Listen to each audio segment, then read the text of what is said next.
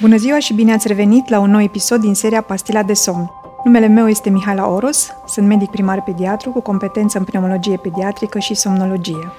Acest episod este susținut de Lindegaz România. Am discutat în episoadele anterioare despre importanța tulburărilor de respirație și apnea în timpul somnului. La copii, sindromul de apnee în somn influențează negativ creșterea în greutate, activitatea cardiacă sau dezvoltarea cerebrală. Astăzi vom discuta despre obezitatea ca factor de risc pentru apariția apneei în somn. Există interacțiuni importante între somnul odihnitor, alimentația echilibrată, activitatea fizică și comportamentele sedentare, astfel că, nu de puține ori, aceste asocieri necesită abordarea integrată a tulburărilor de somn cu cele alimentare. Alimentația este un modulator decisiv al ceasului intern, astfel că metabolismul și ceasul circadian sunt împletite în mod complex. Dereglarea circadiană are legătură cu creșterea apetitului și a susceptibilității de a dezvolta diabet, obezitate și, în general, sindrom metabolic. Câteva cifre care ne relevă această legătură și dinamică în timp. Obezitatea, mai ales cea centrală, este un factor de risc major pentru dezvoltarea și progresia sindromului de apnee în somn. Astfel, prevalența sindromului de apnee în somn de tip obstructiv la persoanele cu obezitate este de două ori mai mare față de cele fără obezitate. Persoanele cu sindrom de apnee în somn de tip ușor, ce câștigă 10% în greutate, au un risc de 6 ori mai mare de progresie a sindromului de apnee în somn.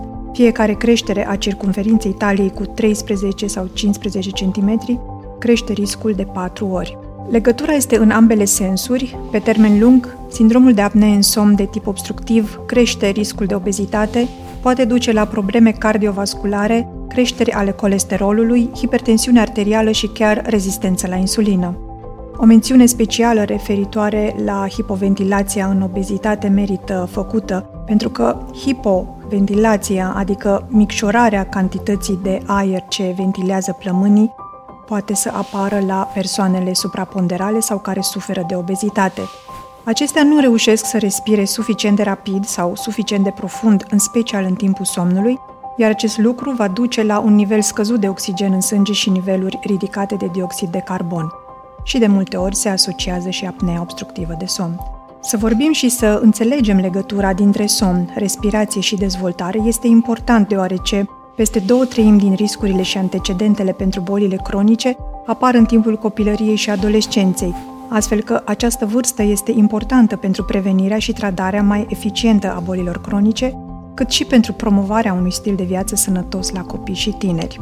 Activitatea fizică, comportamentul alimentar și obiceiurile de somn se stabilesc de vreme în viață, oferind oportunitatea, pe de altă parte, de a forma aceste obiceiuri de-a lungul copilăriei, adolescenței și intrând apoi în viața de adult. Cele mai mari beneficii vin din combinarea celor trei obiceiuri, mai multă activitate fizică, mai puțin timp de activități sedentare, mai mult somn.